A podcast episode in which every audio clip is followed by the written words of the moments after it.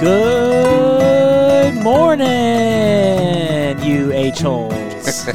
Changing it up. Classic. Classic. Classic Cliff. Oh man, H holes. All right. Uh, well, we could pretend like this isn't the second episode in a row that we're recording back to back. Ooh, second in a row. Yeah.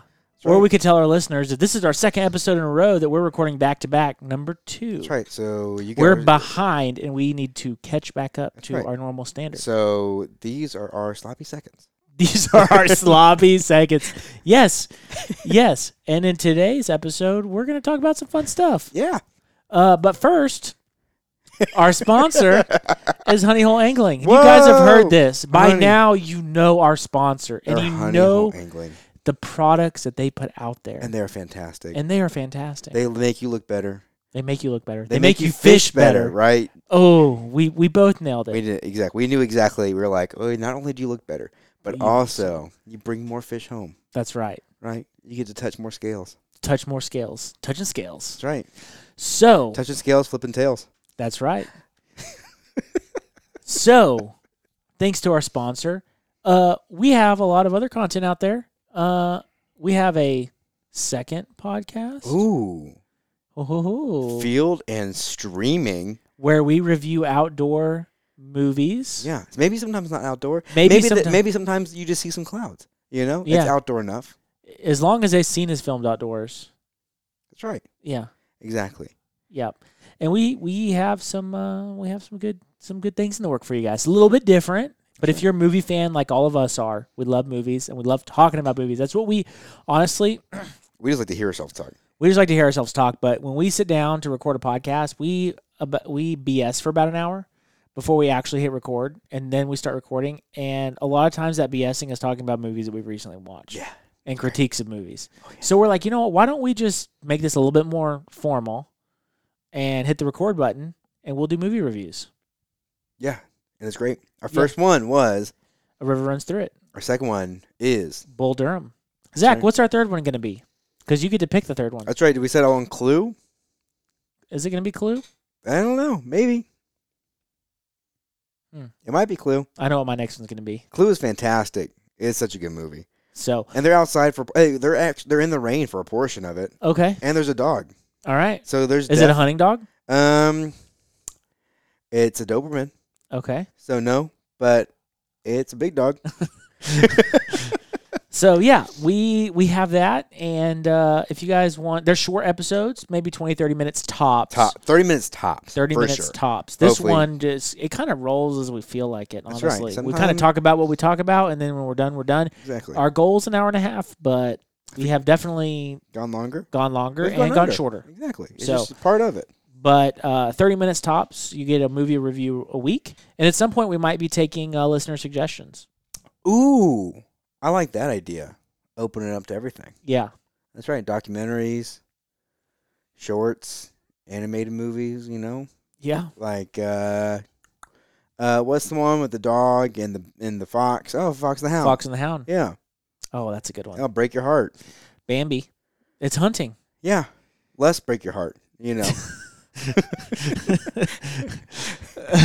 um, so anyway, we got that going on. We have a Discord, we have Instagram, TikTok, yada yada yada. You know, like, and we got to be on everything that's out there. That's right. We're not on Twitter though. It's Uh, probably good.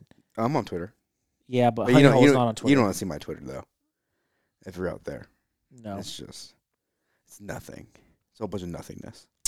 Um, but yeah, we're pretty much on all the platforms. But we do have a Discord server. It is a chat room where you can communicate with us and other members and other listeners. And it is fun. it is fun. we share recipes. We share food We talk recipes. about fishing. We talk about bow hunting tips and tricks, and people give some really good advice. We talk about fly fishing. Every now and then We somebody tries to memes. sell. Oh yeah, we, oh that's right. It's a big meme thing. Yeah, a lot of memes going around.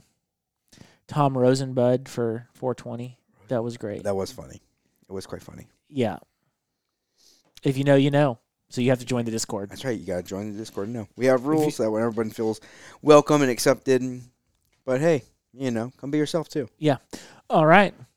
So, with all that being said, Zach, what are we drinking tonight? Tonight, so we are drinking beer tonight. Ooh, this is gonna be rough. We'll it's gonna be rough. It's a little flat too because it's about a day old. I brought it in a growler, but it still tastes phenomenal. Actually, you might like it flat.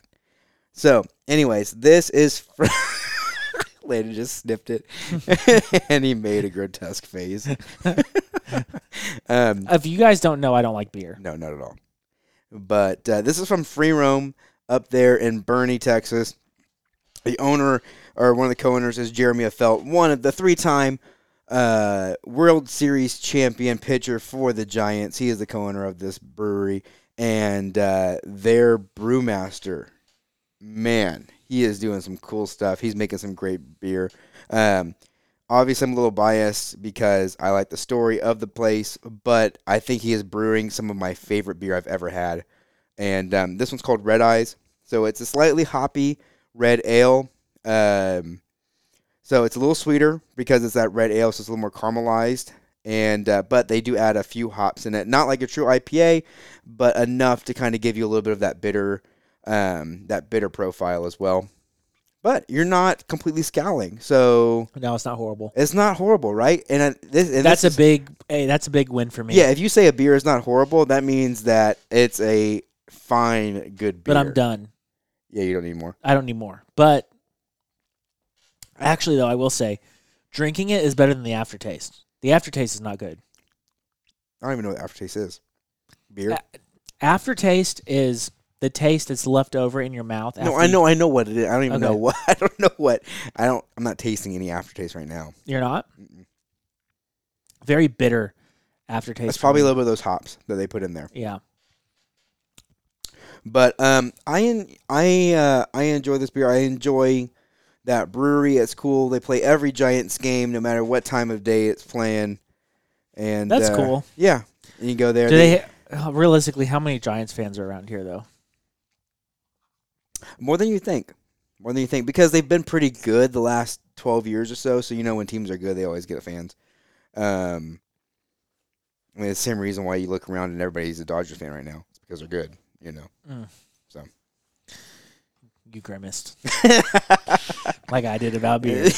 you mentioned the Dodgers and Dodgers, and they just threw a horrible face. yeah, I at them. know. And we're about to go. We're about to go to a bar with a buddy of mine who's a big Dodgers fan from LA. So, Oh. oh yeah, I didn't tell you that part. Yeah, No. no, he's gonna have his Dodgers gear on and everything. Nice. Yeah, so we'll see how I- we'll see how it goes. dress? Uh, orange preferably, or uh, you know, red if you're neutral. We'll see. We'll see what happens. Yeah, for sure. Um. So we already discussed our Guadalupe trip on the last episode. So if you haven't listened to that if you want to hear about our amazing day on back. the Guadalupe, it's weird doing two episodes in a row. Because it's like we shared all our stories. We shared our stories, our personal stories. So now we're like fishing for content. did you see what I did there? did. Oh, this is horrible. We could just share some puns. Okay, so I actually found this interesting article, um, and uh, I think maybe bring some uh, some helpful tips and tricks to our Ooh, listeners out okay. in the field. We haven't done this in a while, so tips and tricks. This is a backcountry tip, and, and it'll apply to fishing, whether you're hunting, if you're just outside working. What happens if you get a common outdoor injury? What do you need to do to treat it? Um, what kind of injury? We're talking just like we're talking burns, cuts, and sprains. okay, Uh, you probably have a first aid kit. If you don't have a first aid kit, you should. But a first aid kit doesn't do you any good if you do not know how to treat the injuries. what are you talking about? You just take everything out of the first aid kit and you stuff it in the wound. Is that how it works? Yeah, Yeah, take everything out of the first aid kit, scissors and everything, and just pack your wound with it. pack your wound. Hey, that's, what, Yeah. that's not what you do. Oh, okay. Apparently not. No. Yeah, if you have a broken arm, you just tape that stuff to your arm. At one point in my life, I was. Uh, it's kind. I wish I kind of want to do it again, but it's a pretty extensive class. Oh yeah. Is uh, wilderness EMT. Oh, I'm. You know, when I was a, a Cub Scout as a kid, my dad came and gave a presentation on safety because you know he was a he was a Mhm. nurse in the in the army, and um, he was asking, okay, so if you ever get a cut, what would you? What's the first thing you do? And I remember being like in third grade, raising my hand and being like, "You'd put Bacitracin on it." And he looked at me, and I think that's the proudest he's ever been of me.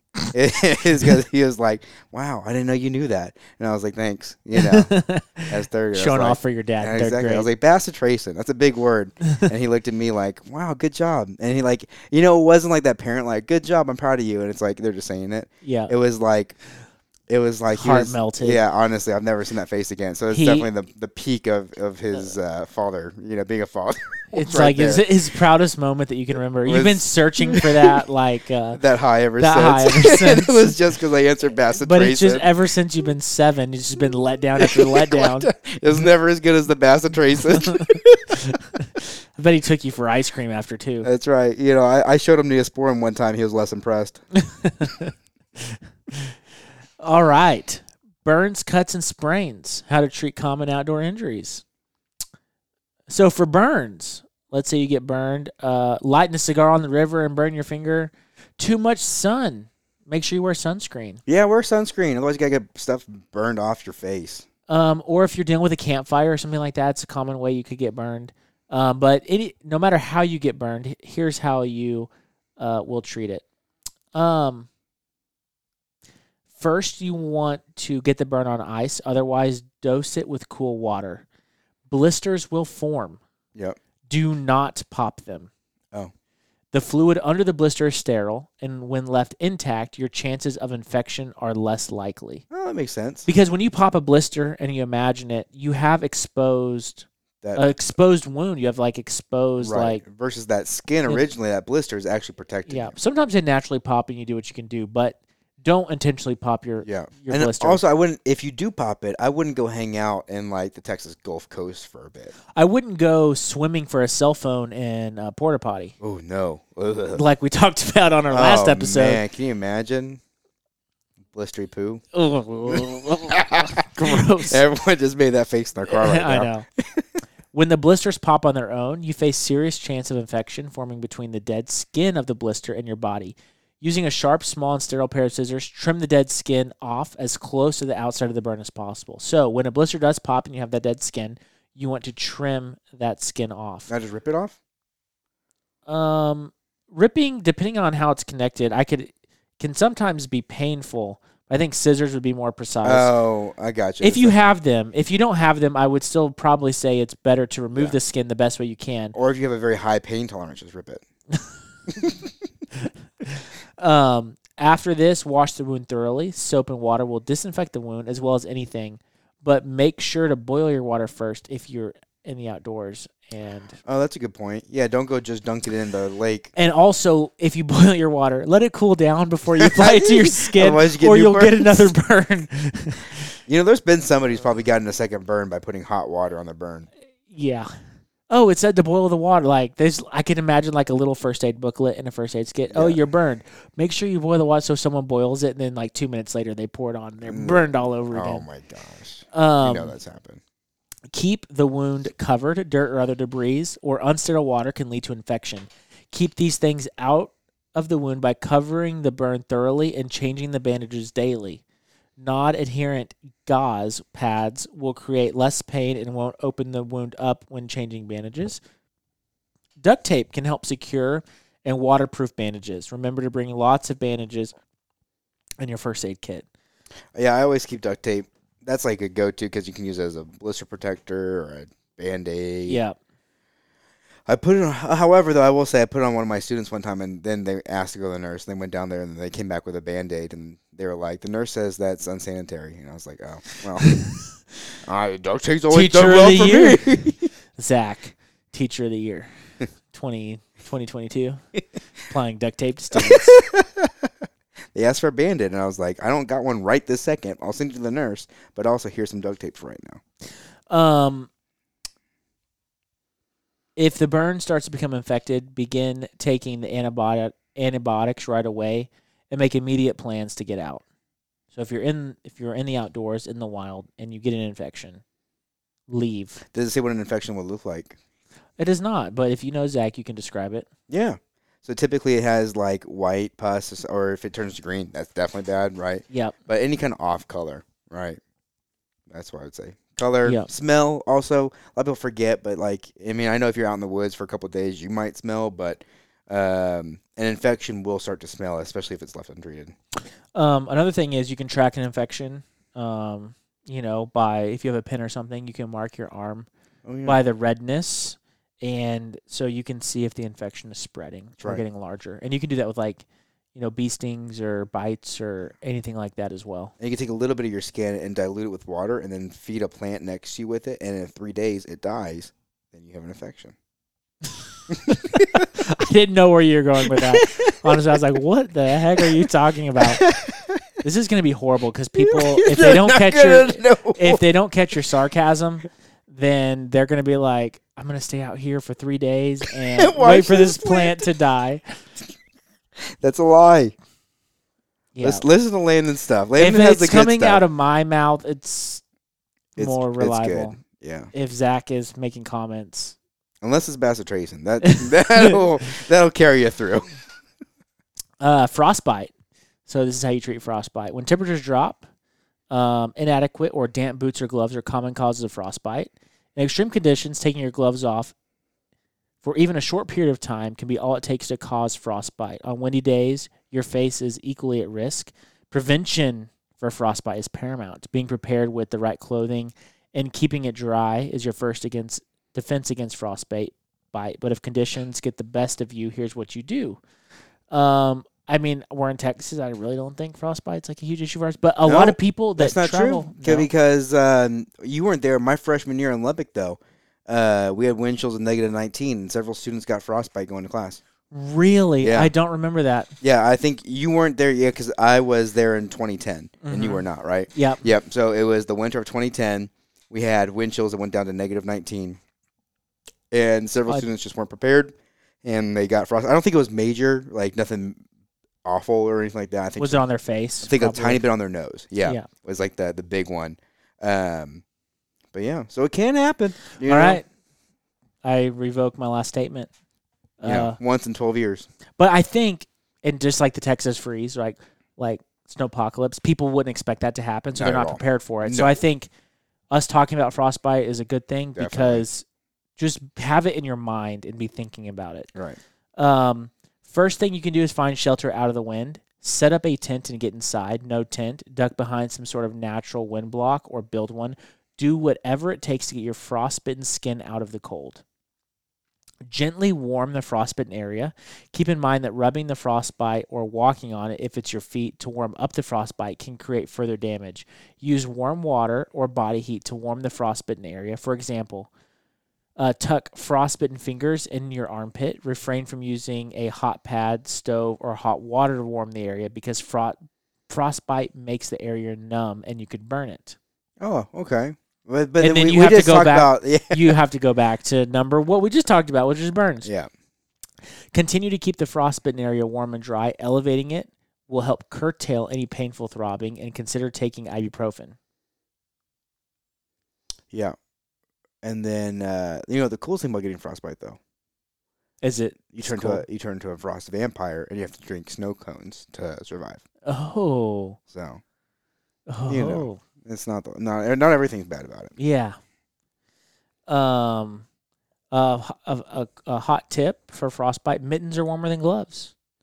They work best without glove liners. That way, they allow your fingers to touch for skin on skin body warmth. Oh, I didn't know that. Yep. So then, do you double glove?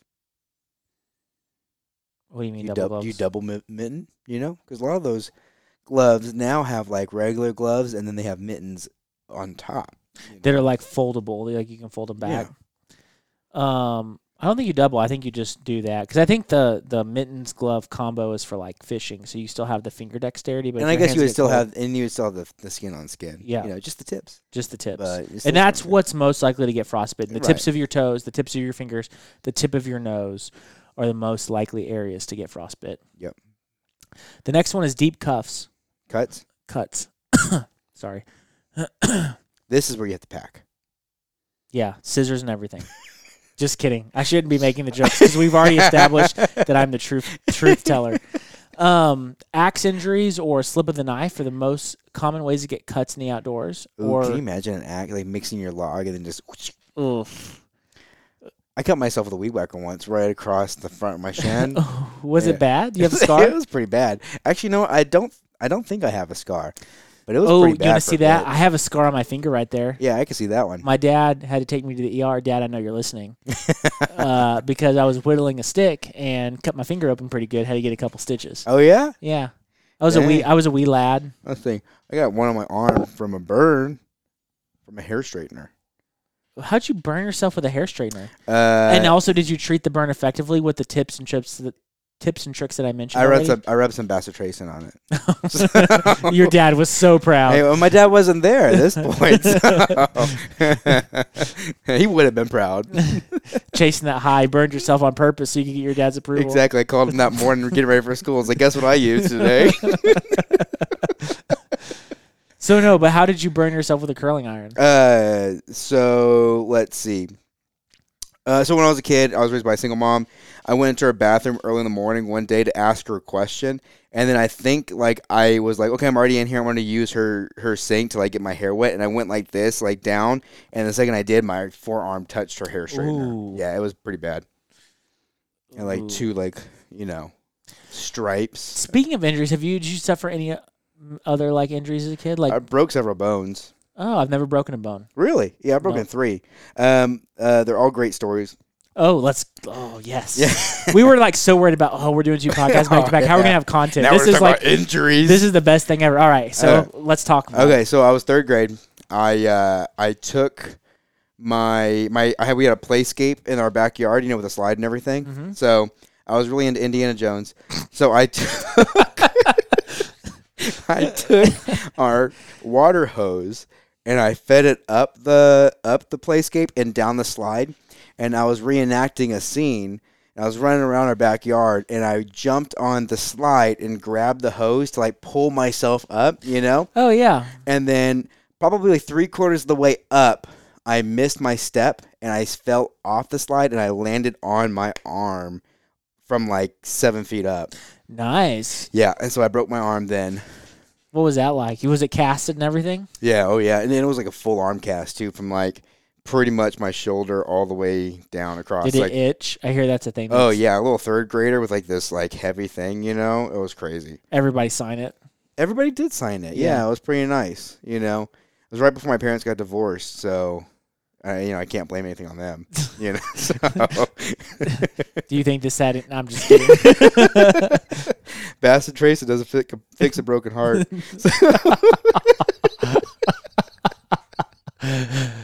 All right. So you broke your arm. Yep. What Yeah. else? What other bone did you break? Uh, that was basketball season too. So then, um, you know, I was on track to get a scholarship, and uh, and it's just in third grade. never what never never pay it down after that. so uh, okay, next thing, two years later, fifth grade, playing flag football during PE. Uh, I go to get a kid. I go to tackle him, even though we're playing flag, and uh, I missed him, and I fell on my wrist, and then I broke my. It was always my right hand too, and I'm right-handed, and so it was always a pain. It was never during the summer. Uh, so uh, that one I just broke my wrist, so I just had a front cast, and I think I had a red cast, and that was pretty cool. Yep. And then seventh grade, we went to uh, the medieval times in Dallas. You know, Or Oh Houston. gosh, this is st- seventh grade. You went to the medieval times. medieval Let's- times. let's Actually, in, in, in Houston, not Dallas. In oh Houston. my gosh, this is gonna be so good. All right, okay. How did you break a bone at the medieval times? oh my gosh. I didn't break it at medieval times, Oh. but medieval times inspired me. So Okay. then we went home. We went to the hotel after medieval times, Yep. and I'm pretending I'm the Green Knight, even though he lost that night. I was still excited about it, and um, so I'm chasing my brothers around the pool, and I jump into the pool thinking like, oh, I'm going to be the Green Knight, and I also pointed my feet down at the same time, and I jumped in the short section. And I went landed with my toes onto the concrete, and I broke my toes. Like, How many toes did you break? Just two on my right foot, left foot. so no, it wasn't like you broke toes on both feet. You no, broke, no, just one. Yeah. However, there's not much they can do for a broken toe outside of giving you a goofy ass looking shoe. And so I ran around with a clog for a couple weeks. Mm. It's like honestly, it's this big wooden clog that they give you. That's like a sandal, and it was the middle of winter, and it looked awful. Oh, I'm sure. I bet the kids didn't sign, sign that. I bet they just pointed and made Well, fun. yeah, no, it was just a bare foot. They're like, it's 35 degrees outside. Why is your foot bare? And I'm like, because I broke my toe, playing as a knight. Oh gosh. gosh. I never broke any bones. I had that cut incident. Um, I'm allergic to bees, oh yeah. and I've been I've been taken to the hospital for bee stings. And I had some like sports injuries uh, in high school. One year, I had like a really bad like back pain. Mm. I had to do physical therapy um, to like recover from. But um, and then now I have knee problems, but no, never any broken bones or like torn ACL or like stuff. Other, I guess I've been knock on wood, pretty, pretty, Pretty lucky. good. Yeah. pretty lucky. Considering you broke broke three bones. Yeah, I've sprained a lot too. Yeah, I've had more sprains than breaks. Oh, it, the sad thing about a sprain I think is, I had a wrist sprain one time Really? from playing dodgeball in like middle school PE. Mm. yeah, that's why we don't do dodgeball anymore. It's called the Landon Law. Probably dodgeball is the greatest sport ever. It is, but no, yeah, you know they make a thing about it. And then remember when they used to use like the good like hard balls that you could put some force Yeah, behind? now there's those foam ones. it's those foam ones. they go nowhere, They they don't go anywhere. and it looks like some kid is taking a bite out of it. Yeah, because they have. like they really have taken a bite out of that's it. True, it's like a mouth. There's print. like that one. There's that one kid that everyone knows like bites the ball. It sits in the corner and bites the dodgeballs and rips it out. And he pretends he's like a squirrel or something, Yeah. and he's like, "Okay, that's just Jimmy." He throws the dodgeball and spits it out as like intimidation. You know, he just collects it in his cheeks like a chipmunk. oh my gosh. uh, Uh, yeah, no, so that's it. Yeah, no other injuries for me that I can think of. The big one being like, uh, I mean, hospital. At Times I've had to go to the hospital. The finger cut, and it was pretty gnarly. Like it was pretty deep. It was to, to the bone, Uh, close. honestly, I don't remember, Yeah, but I remember it being like, look, and they had to stitch it up pretty good. yeah. And I still have this good. I have this great looking scar.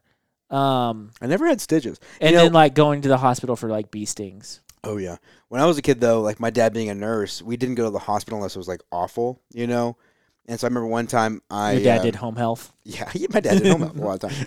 Uh, I remember one time I fell down the stairs and I hit my head on our hearth, on our fireplace hearth. You know, like the big, you know, like they used to be like the big brick hearths that like Yeah. were like raised, and I split my head open. Nice. And my mom's freaking out, freaking out, bleeding everywhere. And my dad's like, "We're not going to the hospital because you're just going to staple it, or they're going to, uh, or they're going to, um, like suture it." He was like, "We have a staple gun here, like a like a specific a trauma staple gun." He's like, "I'm just going to do it here." And so my dad took me into their bathroom and just went like, "Doosh, doosh, doosh," and I got like three or four staples across my head. nice. Yeah, I, my skull's still a little weirdly shaped from it too. So- That's what's off. yeah, that's what's off. Yeah, exactly. Well, I injured Carson pretty bad as a as a as a young What'd lad. you do? I, I slammed his finger in the door. Ooh, I did that to Eli too. But like, and he was little, and I believe it was on Mother's Day. My mom Oh, could confirm. It always happens on Mother's Day. But he wanted to come in my room. You know, I saw him as like the annoying little brother. I didn't want him in there, and I Oh. was like, I shut the door, and like I closed the door, like the, the went into the latch with his finger in the door. Oh. Did you have to go to the hospital? Sorry, Carson. Uh, yeah, I'm pretty sure they went to the hospital. Yeah. I was much younger then. Um, shoot, I was probably in like fourth grade, maybe. Okay. Yeah. Yeah. Hard to remember, but I do remember. Yeah, I, I definitely showed his finger in the door. That definitely happened, and probably on Mother's Day. Yeah, it always happens. on Speaking of Day. Mother's Day coming up. Yeah. But yeah, sorry, Carson. I threw a baseball. At, we were throwing pitch in the backyard, and um, I threw a baseball at Eli, and he wasn't ready for it, and it hit him in the face and broke his tooth. Nice. But that's okay. oh, but that's okay. I'm on here apologizing to Carson, dude. I'm so sorry I shut your finger in the door as a kid. Uh, your arthritis is probably because you like, you know, have no finger. And, Oh, he's- Zach, he's and got- Zach's like, and Zach's like, I, I hit my brother in the face with a baseball, but it's okay. Oh, he's got me back. Tenfold. One time I had braces, and he hit me in the face with a bamboo stick, and he hit me so hard it literally attached my lip to my braces. oh, yeah. So then I had to go. I literally had to go to the bathroom, and then my nurse dad came in and plucked each each piece of like each lip chunk from the braces. It was, I was, yeah, it was Oh. pretty bad. I got I took a baseball to the face as a kid. Um, it was like a fly ball, and I put my glove up, Uh, and it was like the sun or something Yeah. was in the way, and next thing I know is like it's right, and and I had like a busted up lip and Ooh, everything, yeah. but I don't think I I didn't break any teeth or anything like that, but it was pretty gnarly for a little while. Yeah. Yeah. So, um, all right. So we'll keep working through these. Um, an axe injury or slip of the knife, what we were last talking about. First of all, don't panic. The sight of blood from a deep cut can be shocking, not just the victim. Um, stay calm and follow the steps below, whether it's you or someone else.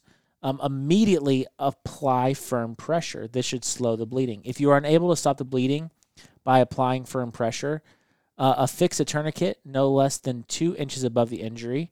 Remove your hand from the wound once the bleeding has slowed. Then clean the wound with the sterilized water and or pour disinfectant on it, such as iodine, rubbing alcohol, or hydrogen peroxide.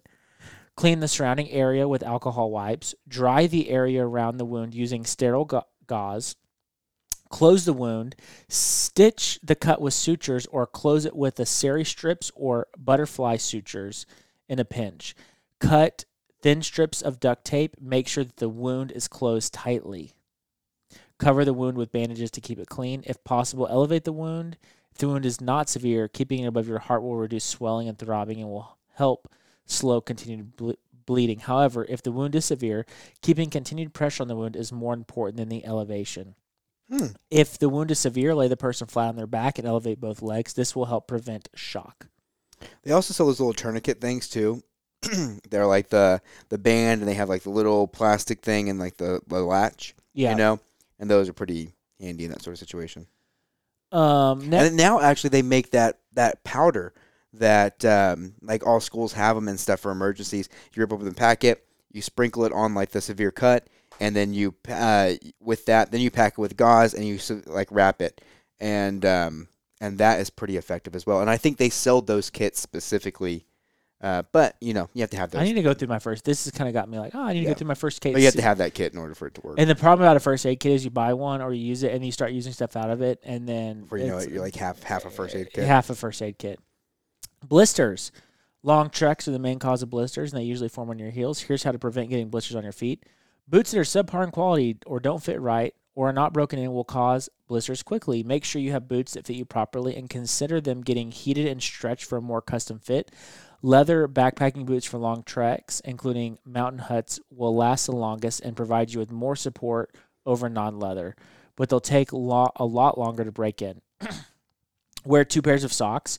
This helps prevent blisters and reduces aggravation of existing blisters because the two socks will rub together. I've always done that, but like the first sock you put on is like your silk is like a thin silk sock, so it's kind of like slippery.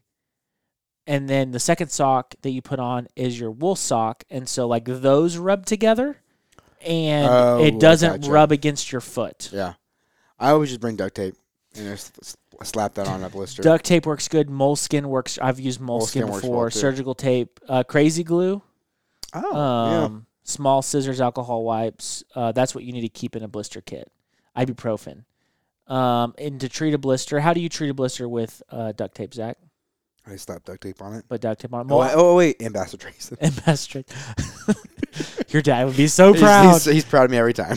Um, uh, for moleskin, you cut out a hole in the moleskin the size of the blister, and that basically supports the area around the blister, and your blister sits in that hole to reduce friction and prevent the blister from growing further. Yeah, with duct tape, you just rip off a square and then you slap it on there. Yeah.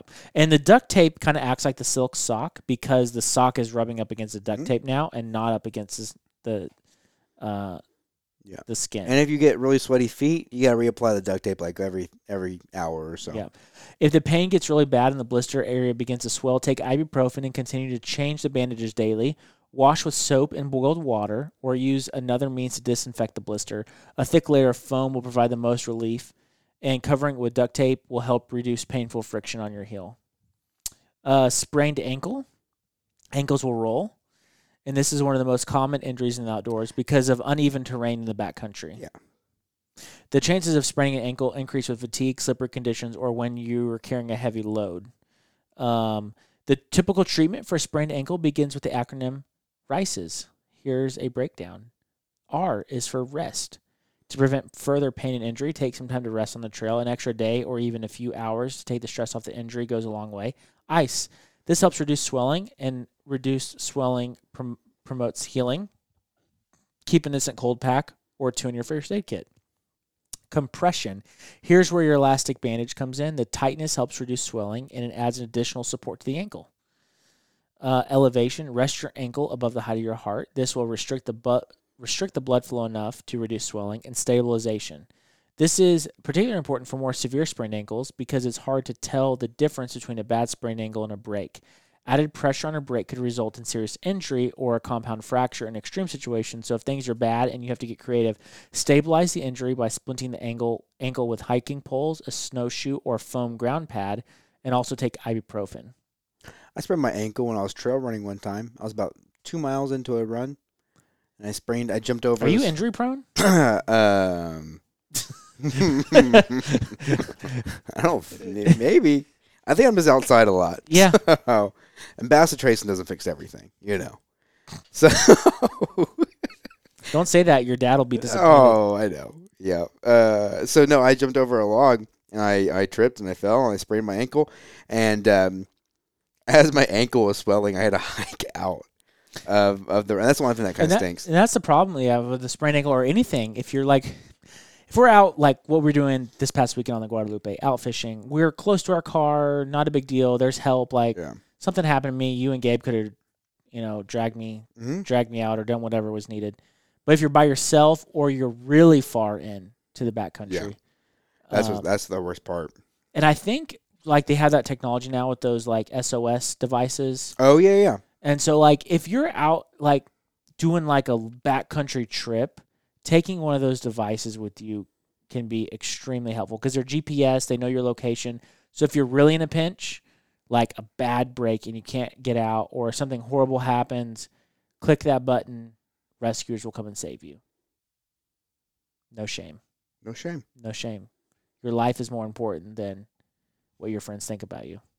So, man, I did not think, Zach, that this, us talking about this, would take up pretty much this long. Me neither. So, I got lots of stories of things broken and hurt. this was great. Oh yeah. Here we come into it thinking we were literally talking before we recorded, like, man, how are we going to do two episodes in a row What are we with just the to- with just the two of us and get through some fun content? That was great. Um, we are going to move into a recording with Steve Maldonado from the Texas Fly Fishing and Brew Festival. Steve is an Umpqua signature fly tire. Yeah. He was really fun to Oh, talk he was to. so much fun to talk to. Yeah. I'm excited for you guys to listen to this episode. Steve is great. Um, he talks about fly design and fly tying and tips and tricks and just some really cool stuff. He's a really interesting guy. He's a big hunter, and uh, we had a great time talking with him. So I hope you guys enjoy our interview with Steve.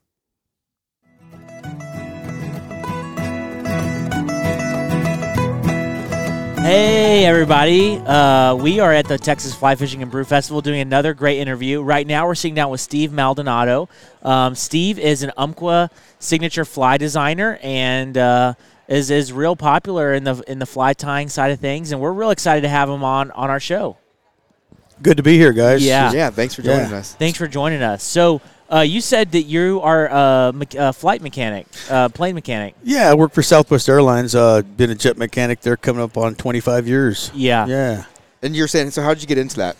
Uh, well, I grew up in a little town in southern Colorado. What's it uh, called? What town? La Junta. Okay. Yeah, and uh, southeast. I grew up right on the Arkansas River, and uh, there wasn't a whole lot going there. And uh, uh, so when I got out of high school, I decided to go into the Marine Corps, and uh, went into the Marine Corps and uh, uh, open contract, which means I could have just been anything, and uh, ended up uh, getting a job as a, a mechanic on a C-130s, and uh, after that, got my A&P license and all that, and got out and uh, uh, started working on jets and been a jet mechanic my whole pretty much career. That's Yeah. awesome. Yeah. yeah. That's awesome. Speaking of like that, I, I recently watched a documentary on the Boeing uh, 737 and the, I guess the new one that they put out and the problems that it was having because two planes crashed and that was a a big a Yeah. big deal. Yeah, that was Uh, the max. Yeah, Yeah. yeah, 737 Max. Yep, to a plane crash in Indonesia and Ethiopia. Yeah. and uh, they were talking about you know kind of the design flaws in that plane. It was real fascinating. it was pretty fascinating. Yeah. And and uh, Are you familiar with that? Oh, real, very familiar Yeah. with that. Come to find out, I mean, a lot of that was really, uh, uh, um, in a in a short way to say, it's pilot error because those Yeah. guys weren't really trained in that airplane. Gotcha. Those okay. were uh, like Airbus pilots, so they come in there. Uh, an Airbus kind of does everything for you per se, Uh-huh. like uh, uh, setting a, um, you know, your uh, truck to drive 55 the whole time, and uh, a Boeing airplane, you got to fly it. Yeah. It doesn't have all them options, so it's uh, they were just a little bit shy, and you know, it's unfortunate that happened, but you know, it's uh, it's just uh, one of them things where they didn't have the real experience for that, Yeah. and uh, it uh, just shouldn't have really happened. Yeah, it seems like it was twofold. I think there were what you're saying. There was some Mm-hmm. some issues there, and then the the plane had some issues being the Max. Yeah. and uh, it seemed like they were trying to avoid some pilot training, required pilot training on some new systems. Yeah. Gotcha. and so people may not have been as familiar as they should have Or been. tra- yeah. Yeah. yeah, yeah. but that's how I got into it, and uh, uh, been doing it ever since. And it's nice now uh, that I fish and hunt so much because I get you know fly everywhere, so it's Yeah. pretty nice. That's yeah. great. Let, let me ask you this: What's the most common issue you see on an airplane? I know nothing about airplanes other than I get on them and go places. What's the most common issue on an airplane? Uh, there really isn't nothing that uh, actually, I mean, just uh, per se breaks all the time or have problems with. It's Yeah. just, uh, uh, it's like any other uh, piece of equipment. I mean, you know, you get your your brakes wear out. You know, it needs oil, uh, but there's not nothing that uh, actually you have problems with. Yeah. and it's usually just routine maintenance over the years. That you know they'll have a time change on stuff. You know that gets old. They got to put a new one on it. Uh, but as for something just like flat out breaking because it doesn't work, it just doesn't happen. Doesn't happen that Yeah. No, no. Well, That- that- that's good to know. That's good to know. Yeah. There's so many FAA requirements I know on like service and Oh, maintenance yeah, and all Like that. I said, so- changing out every so often. Yeah. well, and everything is like you know, there's double backup of everything. Yeah. You know, Uh-huh. so if a sensor fails, you know, there's two more. There's that a y- backup. there's Yeah. a backup. So Yeah, our engine goes out. yeah, something there's a you Yeah. can yeah And they have so much power. I mean, if one goes out, they could fly on it on one engine. yeah it's a really unbelievable. yeah. Yeah. That's really cool. Um, so tell us about your fly. How did you get into tying flies and and uh, how did you get into tying flies and fly fishing? Well, I grew up, like I said, in Colorado. Yeah. And uh, my whole deal there growing up was all elk hunting. Uh, the majority of it, my dad loved to elk hunt, mule deer hunt. So that's something I've done my whole life. Didn't really fish a lot, even though growing up on the Arkansas River, uh, just wasn't into the fly fishing. It was just a big hunting family, and we hunted. And uh, uh, so when I was here in Texas, uh, after I got out of the Marine Corps, moved around, got uh, stationed here at Love Field, and lived out in East Texas. And uh, when I was in the Marine Corps, one of my friends, Sean, his dad was a, a bass pro back in the Bill Dance and rolling back in the 70s. Yeah. And uh, he got me into the bass fishing. And uh, we fished in uh, North Carolina.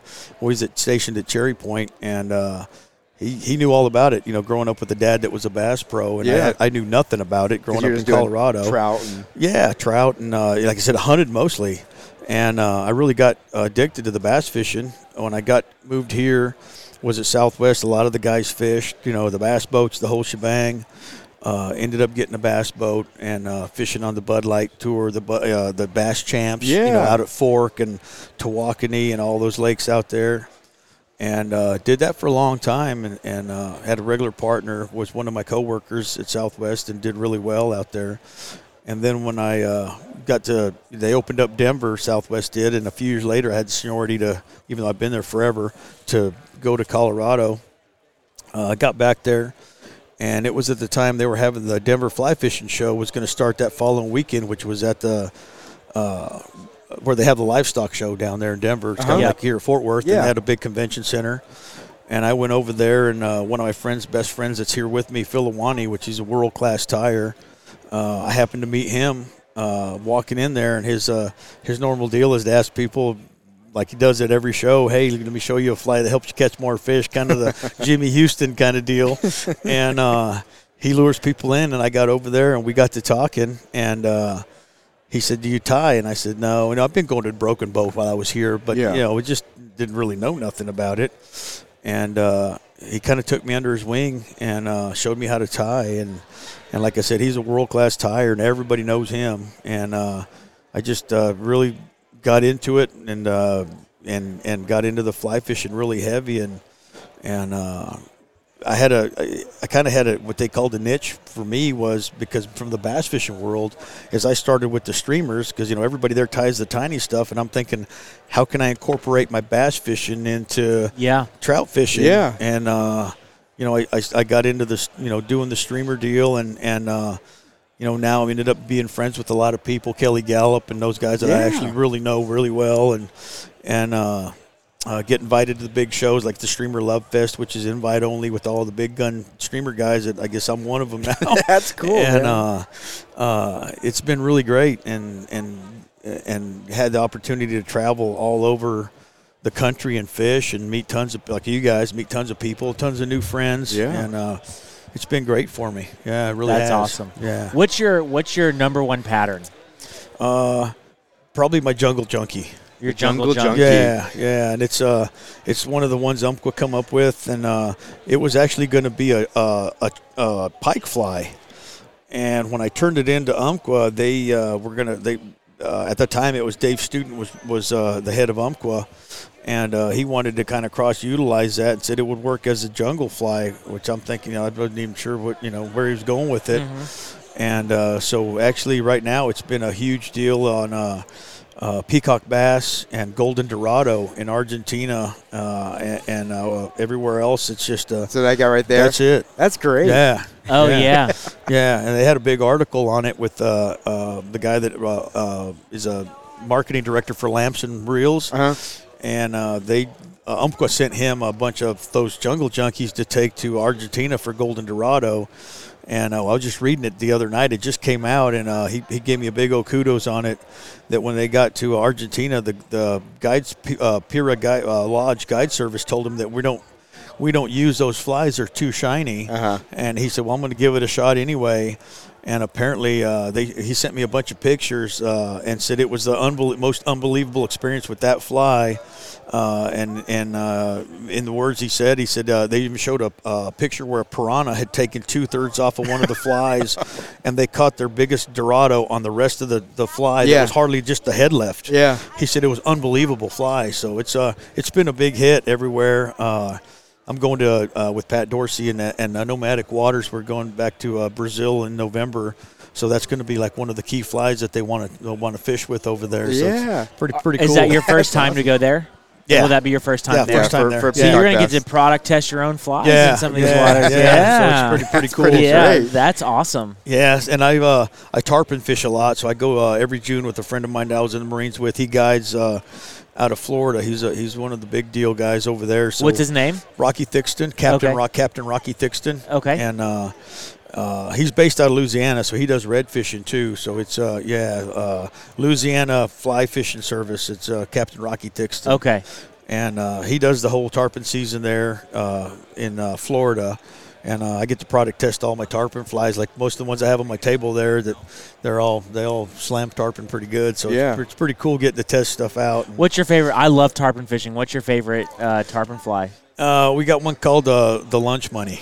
Oh Oh, yeah. okay. Yeah, a little bit, a little bitty one, and it's uh, it's caught me a 150 pound tarpon, and it's just a tiny little. It Yeah. looks like nothing. No, I'm Yeah. because I, 'cause I fish the brunch money, a little bit smaller pattern. Same- Same, thing, same but a little thing, bit smaller little bit for, small, for yeah. our rivers in, in uh, Yeah. Hill Country. Oh yeah, and It's it just, perfect. It, it's Oh. it's perfect fly. So it's Yeah. uh, it's kind of neat getting to test your own stuff and and uh, uh, you know I tank test everything and then I, I fish everything. Uh, all my trout flies that Umpqua has, you know they I, I make you know test them and tweak them and and uh, it's uh, it's something that I just do. It's a, you know I don't want to put a fly out there that. That looks pretty but doesn't work. Yeah. So I mean, I want to make sure it, it actually catches fish or Does what it's supposed to do. It does what it's supposed to do, and I'll tweak it until you know I, it's a it's a, a good to go pattern, and then I'll submit it. Yeah. Yeah. Yeah.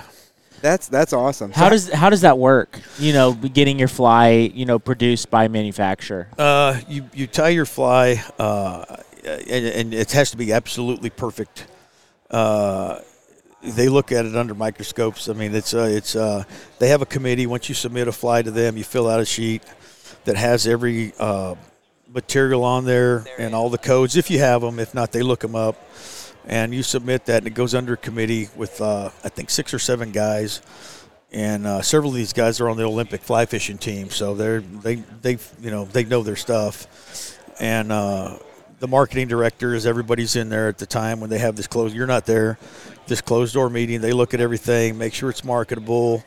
Uh, you know, make sure that they can, you know, uh, it looks like something that's going to work. Yeah. You know, and uh, and they let you know if uh, if you if you if your patterns you know makes it or not. Uh, and a lot of times, when you walk in there and you hand them over uh, uh, to Brent now, who you know t- took over the Umpqua deal there, you know they'll let you know real quick. That, you know, If it's not, if, if it's like, yeah. yeah. then I mean some of the guys that are world class tires, you know, don't make it. It's it's really tough to get into. Yeah. And it has to be something that doesn't look like anything else in the catalog. And there's a lot of them in the catalog, but there's only uh, oh, uh, there's not very many Umpqua tires at Yeah. all. I mean, since uh, it started, uh, there's not very many, so it's really difficult to get in there. I mean, Yeah. it's just uh, for me, it's just an honor to even say I'm in that bracket. You know, Yeah. when you get with those guys, Jack Dennis and and Mike Lawson and all these guys that started it back in the day. I mean, it's uh, it's huge. It's, Yeah. it's really big to say you're an Umpqua tire and uh, uh, be amongst that. That history of that is just to me is just giant. Yeah. So, are you constantly trying to come up with new ideas? Like, how many are you submitting to Umpqua a year? Uh, that, well, uh, uh, two weeks ago I submitted uh, 41. Oh, whoa. Okay, Whoa. so it's not just like one every quarter No, or something. yeah. It's like you're constantly thinking. yeah, and you're tinkering constantly and- tinkering, and, uh, uh, it's just uh, it's it's uh, yeah, it's, you're, you're con- it's constantly on your mind of what you can do. You know, uh, and, and like I said, being from here, I had a guy show me a crab pattern that they found out at PK on the river. Uh-huh. I've never, you know, uh, he says he's never seen them. These little black crabs, and and I tied him something that looks similar. So now I'm gonna, you know, in my mind, I'm thinking, how can I make that exact? Because he sent me a picture of it. Yeah. And how can I make that crab look just like that? Like tweak it a little bit here, and bit maybe if they submit it, and you know, I tell them, hey, you know, you know, they'll carry it here at Tailwaters, Right. for you guys. So Yeah. I'm doing whatever I can to help hit, hit each specific because everything specific- every place yeah, is so different. You yeah. know? So try to hit the region, and being as I was here, you know, try to tie, you know, uh, craws at work here, uh, in the lakes, or you know, like say if they're that crab, you know, whatever I can do to get a pattern out there that they'll submit, I mean that they'll accept to to make you know fishing easier for you guys. Yeah. Where you know if you find a crab like that, you go, hey, I know where I can get a, that pattern. Yeah, exactly. So it makes it kind of neat. Yeah. So, awesome. man, you submitted 41, and we talked with Wes earlier. Yeah. Uh, Onion Creek Fly. He's a commercial tire. Yeah. And uh, he he's not a creative fly tire. He ties other people's patterns. You know, does permit flies and stuff like that. That's kind of me. I, I don't. I can't. Like I, I just don't have the creativity to sit down and come up with something. So how are you coming up with? Uh, how are you getting 41 ideas for new flies? Fishing a whole bunch. yeah, Yeah. Yeah, and just uh, uh, just you just a lot of times I'll sit there at my bench and and just uh, have some patterns that I'll just be staring at stuff, you know, and and thinking, you know, What, do I need to do? What, can I do to tweak that, you know, or, or make that crab look like something that you know that's not out there? Uh, and you know, there's a lot of patterns out there that that are very similar, you know, and, and- Yeah. and people do tie a lot of patterns that that uh, are so close to everybody else's, you know, and that's a kind of a frowned upon deal. Yeah. Yeah. Uh, and you don't want to, you know, I don't want to tie a pattern that looks like, you know, Charlie Craven's or Pat. Doyle. I mean, I, you know, I want to stay far away from that. Yeah. Uh, and it's di- it's difficult. It's just got to, uh, you know, a lot of that is fishing a lot and, and thinking how can I make this, you know, look different, but yet work. Uh, it's it's uh it's kind of weird. I don't know. It's How hard many? to explain. So realistically, you submitted 41. How many of those realistically are going to get picked up for the next year?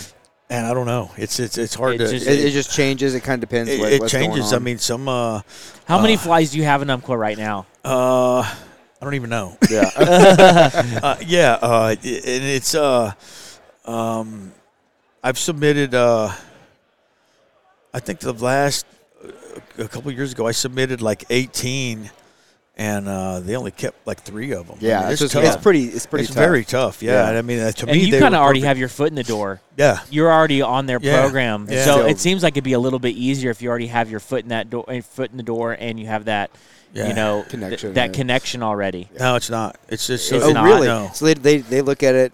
No, like you're you're brand new. Really? I mean, those flies have to be, and, and when you do that, uh, like say they pick up uh, my crab pattern.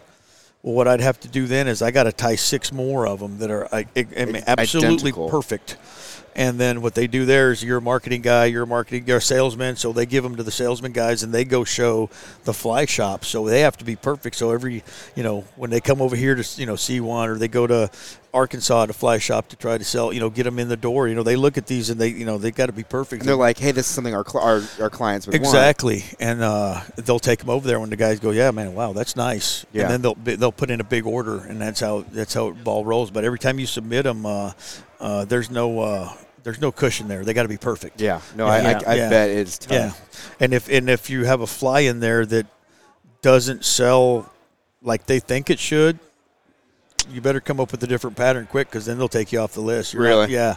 Yeah, so if it's uh, it's got to like I said, it's got to be a marketable deal and it's got to produce, or uh, you won't be Or an you're no Yeah. more. Yeah, yeah. That's crazy. Yeah, so, so do you constantly have to be like?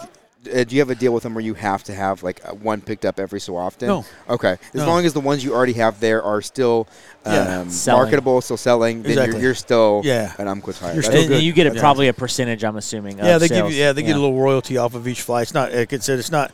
It's uh, you know. I don't think you're living off of it. Oh no, no, no! It'll, it'll buy you a few materials and you know stuff like that. You know, some a six pack of Mountain Dew. But I mean, it's you're not. Yeah, you're not. Yeah. Get, you know, you're not getting. Uh, I mean, it's, you're you're not going to quit your job. yeah. Yeah. To Yeah. do that, but I mean, it's just uh, it's it's now it's so intriguing to me, and I love it, and uh, you know, I'm always thinking of ways to to to make different flies for different species. Yeah, so Yeah. it's pretty cool. That's what, awesome. what are some of your other big patterns? Uh, I have my uh, my No Mercy. Mi- I mean, not my nuts Phil's. My my uh, Maldo's uh, PMD emerger, Yeah. which is a Wally Wing emerger. Uh, it's pretty it's pretty unique. Uh, another big one over there because we have the Trico hatch over there in the rivers, is which is is just massive in all the rivers, and I called it Maldo's Trico. You know, uh, and it's just it's it's it's a super tiny fly, and I, I I'm not a real tiny fly guy, but I figured, nah, I'll I'll, I'll throw a couple in there. I never thought they'd It even sounds get in like there. you have a real variety. You have Yeah. some like uh, jun- you know, Jungle- jungle yeah, flies, tarpon bass. flies, Yeah. peacock bass, and then you're tying tiny tricos. Yeah, and I got some golden dorado flies. And, Yeah. and the, but the majority of it's big stuff. Uh, Yeah. out of the forty-one I turned into, those are all streamers. Those, Okay. those are all huge. Yeah. Yeah, it's just uh, uh, I uh, I jumped off the wagon with the small stuff because I mean everybody up there ties them, and uh, and the guys that you know like Bed Pat and uh, and uh, some other guys that are uh, got the uh, that market cornered because I mean it's a huge deal and they've been there way longer than you know doing it longer than I have. And uh, but there's not a lot of guys that tie the big streamers that, Yeah. that do that. So What are Yeah, some awesome. What are some tips that you have for maybe like uh, newer fly tires that are listening to this and they're maybe struggling or having a hard time? Do you have any good tips to to give new fly tires? Yeah, I I would just say uh, uh, don't overthink it. I mean, just uh, uh, watch. You know, try to watch a lot of you know videos if you can, and some YouTube stuff with some great guys. I mean, if you're into the streamer thing, uh, I got some videos out there. Gunnar Brammer, which he's a you know Yep. he he's a huge uh, into the streamers. You know, Kelly Galloup uh, is the king of it right there. I mean, watch a lot of videos and, and watch these guys uh, actually tie the flies and and I swear by Kelly's Kelly's deal is thread control. I mean, the big deal is thread control and, and, and just paying attention to where you're at on the hook, not crowding the eye, just simple stuff like that, and, and don't overthink it. Uh, and uh, um, keep all your flies, even if they're ugly. Keep your flies. I got some of the first flies I tied, and I mean they're horrific. they're horrible, you know. Yeah. And, and I actually made a shadow board of uh, the flies that I first tied, and, and I thought they were kind of nice. And uh, now I have a shadow board of the flies that Umpqua has, and it's like, wow, I can't believe I went that far. Yeah. you know, it's it's really kind of cool. That's a good idea. Yeah, yeah. Yeah. So just uh, whatever you tie, keep them. I mean, even if the fish tear them up, at least you know they, you know, they're taking them, and, and try to keep that in your mind. Is uh, there's something about that fly that made that fish hit it, uh, and try to figure out what that is, and, and refine it from there. Yeah. yeah. Do you um do you do tie custom orders? So can people reach out to directly to you and you'll you'll tie flies for them? Absolutely, absolutely, and that, that would be uh, River Rat Custom Flies. River rat. Yeah. Oh, I follow Yeah. you. I Yeah. didn't know that was you. That's me. Yeah. Oh, that's awesome. Yeah, so you get to reach out to me, and if you have a uh, want to talk about something, or and, and I'm not really set in any kind of, I'll, t- I'll do whatever you want. So I mean, if you there's something you kind of want to, hey, let me try this, let me try that, I can tie it up, send it to you, and you can either tell me, hey, the tail's too long, or let's try this, and when it when it gets to where you want it, I'll, that's what I'll tie for you. Yeah. Yeah. Very cool. What are some uh, tips and tricks you have, or uh, not tips and tricks? What are some tools that you? What's like your most common fly tying tools that you use? Everyone's kind of different there. They have some stuff that they really gravitate to. You mean like uh, material wise, or just? Uh, But let's do materials and like actual tools you use to tie that you were a big fan of. Uh, I'm, I'm really uh, and I've tried like bobbin wise. I've tried them all, and I've got them all. You know, handed to me the C&Fs and the Tiemcos, the the adjustable ones. Uh, and uh, I I uh, I go down to the just like the Doctor Slick, the ceramic tip, the cheapos. I love them. Yeah. I mean, it's just I can control. You know, like I said, it's about thread control. I mean, it's a if I can control it, uh, uh, like some of the you know the, the expensive Tiemcos where you kind of adjust the adjust the magnet to do your thing. I don't. I, I, I want to be my own magnet and I want to do it myself. Yeah. So Yeah. you kind of Yeah. kind of palm it and have your yeah, own control. yeah, Over it. and uh, um, that's uh, real big. I mean, you know, uh, that's why I tie on. a- Uh, I mean, I use a Regal vise Yep. and uh, I like it because the hook holding capacity. Uh, and I've tried the the Norvise where they spin the you know spin that stuff on there, but it's uh, uh, you know it'll zip that stuff on there, but I don't I can't really control how tight it is. Yeah. And if I'm tying stuff for peacock bass or you know golden dorado, payara, stuff like that with big teeth, I want to be able to cinch. I I know, want to know that I'm cinching that thread down Yeah. as tight as I can because I don't want to give somebody a bunch of flies that tear apart Yeah. uh, the vice to me is a big deal. Um, whip finishing, it's uh, I do it by hand or I do it with the with the tool, so it's uh, uh, e- either or on that. You know? Yeah. Uh, um, the uh, yeah, I'm just uh, it's uh, I'm, I'm not really set on a whole bunch of stuff. Uh, scissors, I got a whole array of them, so yeah. uh, you know, with the hair, it's uh, the serrated deal because I use a lot of you know a lot of deer bucktail, a lot Yeah. of moose mane. Uh, you can't use the real fine scissors. I mean, it'll just dull them real fast. Yeah. you know, through it. so, yeah. What's your favorite? What's your favorite material? Uh, probably for um, just uh, color wise and durability. Uh, and because, like I said, a lot of uh, streamers, I, I use a lot of flash. Uh, would probably be any of the Semperfli stuff. Yeah. Yeah, and it's just, uh, I mean, it's uh, the Semper Flash is, uh, uh, the br- the colors are brilliant. You can't get a lot of those colors anywhere else. Um, Yeah, I saw that you're a Semperfli Yeah. Yeah, yeah. fly tying. Materials. yeah, I'm- Materials, I'm, I'm yeah. on their staff, and I mean, it's just, uh, and it's not really a plug to them when they asked me to, to get on there, and I got on there. It's uh, their stuff is just really awesome. I Yeah. mean, it's just uh, the way it's made, uh, the process that they use. They make all their own machinery. Uh, uh, they make all their own thread spoolers, all that stuff. The thread's unbelievable strong, and I was a big Veevus guy until I started using the Semperfli, the 200 denier. It's just uh, um, you could take a five aught tarpon hook and bend it in a circle, and, and your bobbin will bend or break. The thread will not break. Really? Yeah, That's yeah, awesome. It's just unbelievable. Uh, so that's uh, and I, and you know, the, the, for the flash, I like that. Uh, the deer tail, of course, you know, nature spirit stuff makes you know fantastic deer. All Yeah. their deer stuff's just uh, top notch. Um, Sounds like you have a lot of materials. How do you organize them? Uh, the the age-old question. it's a, it, it, it- man, that's a rough one there.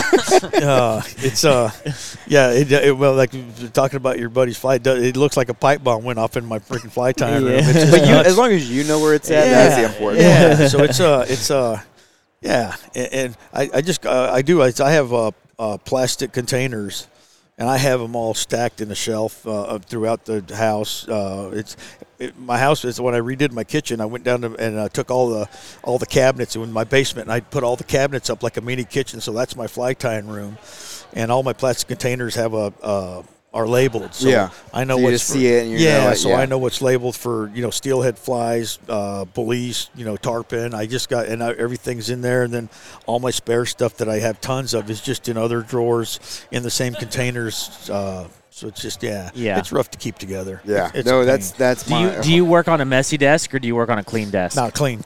clean. Yeah, Yeah. yeah, If I tie, uh, uh, and I, you know, do a lot of step tying uh, to get you know uh, orders out. So if I tie, uh, say, a bunch of jungle junkies, uh, I'll put everything away. I mean, hooks. I'll, I'll hang everything back up, clean everything back up, and then I'll uh, sit there a little bit and uh, think of what I want to tie next, and then I'll start getting everything out for that pattern.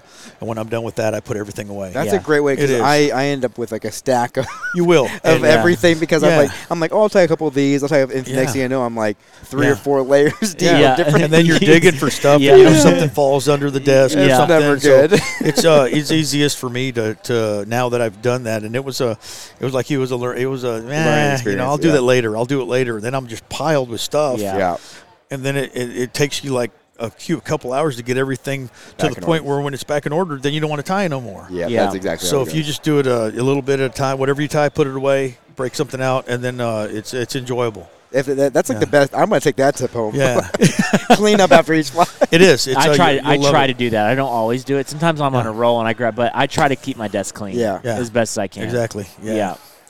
Yeah. No, that's awesome. So- Steve, thanks for coming on. Absolutely, Thank you. guys. Thank you for having me. Yeah. man. can't say how much we appreciate Yeah, it you bet, Great. man. And I'll Yeah. uh, I'll be back next year. So Yeah. Right, see perfect you guys. sounds great Yeah, absolutely. Thanks, guys. Hey, Steve, real Yeah. quick, uh, before we go, uh, we're going to link your information in the Mm-hmm. description of the podcast so people can go and find you. Okay. Would you have a website? It, it would be the yeah the River Rat. River Yeah, Rat? yeah. Is that on Instagram or is that your website? Both. Both, Yeah, okay. Yeah, River Rat. Cus- yeah, custom flies. Yeah. Okay. Actually, my Instagram is my Instagram handle's is GooseKilla67. goose kill Oh, we didn't even talk about that because Yeah. you were Oh, telling us oh, about your goose hunting Yeah, and that's everything. my. but, That's right, Yeah. that's but I know we're short on time, so we'll get you on again and Yeah. we'll talk about elk hunting and we'll talk about goose goose hunting. Awesome, guys. Yeah. Perfect, man. Yeah. Thank you. Thank you, You Steve. bet.